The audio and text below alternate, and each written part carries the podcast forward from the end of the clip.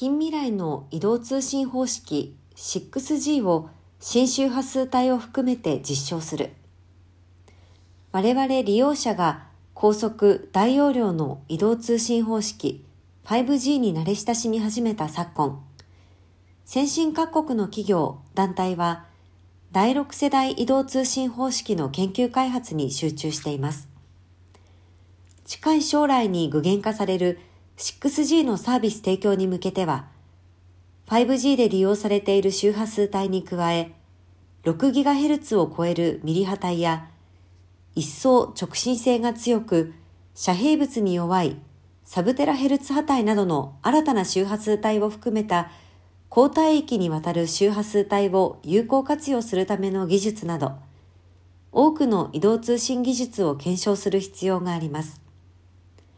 そこで昨年6月から国内外の主要ベンダーと新たな無線通信技術や AI 技術の活用に焦点を当てて実証実験を行ってきました。ドコモと NTT は富士通、NEC、ノキアと進めている 6G に関する実証実験の協力体制をさらに拡大し、新たにエリクソン及びキーサイトとも 6G の実現に向けた実証実験で協力していくことに合意しました。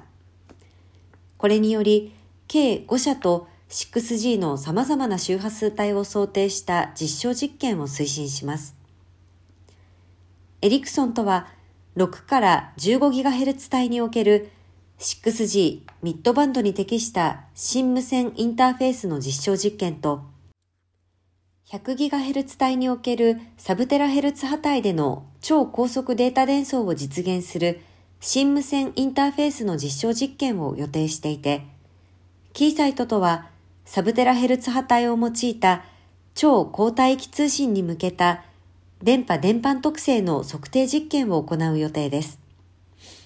今回体制拡大した国内外の主要ベンダーとの実証実験を推進するとともに、幅広い移動通信技術の研究開発に向けて、その他の主要ベンダーとも各社の強みを生かした様々な取り組みを推し進めていきます。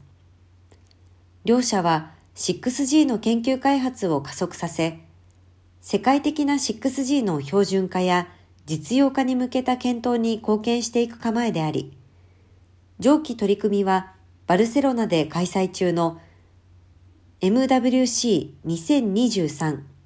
ドコモブースでも紹介するとのことです。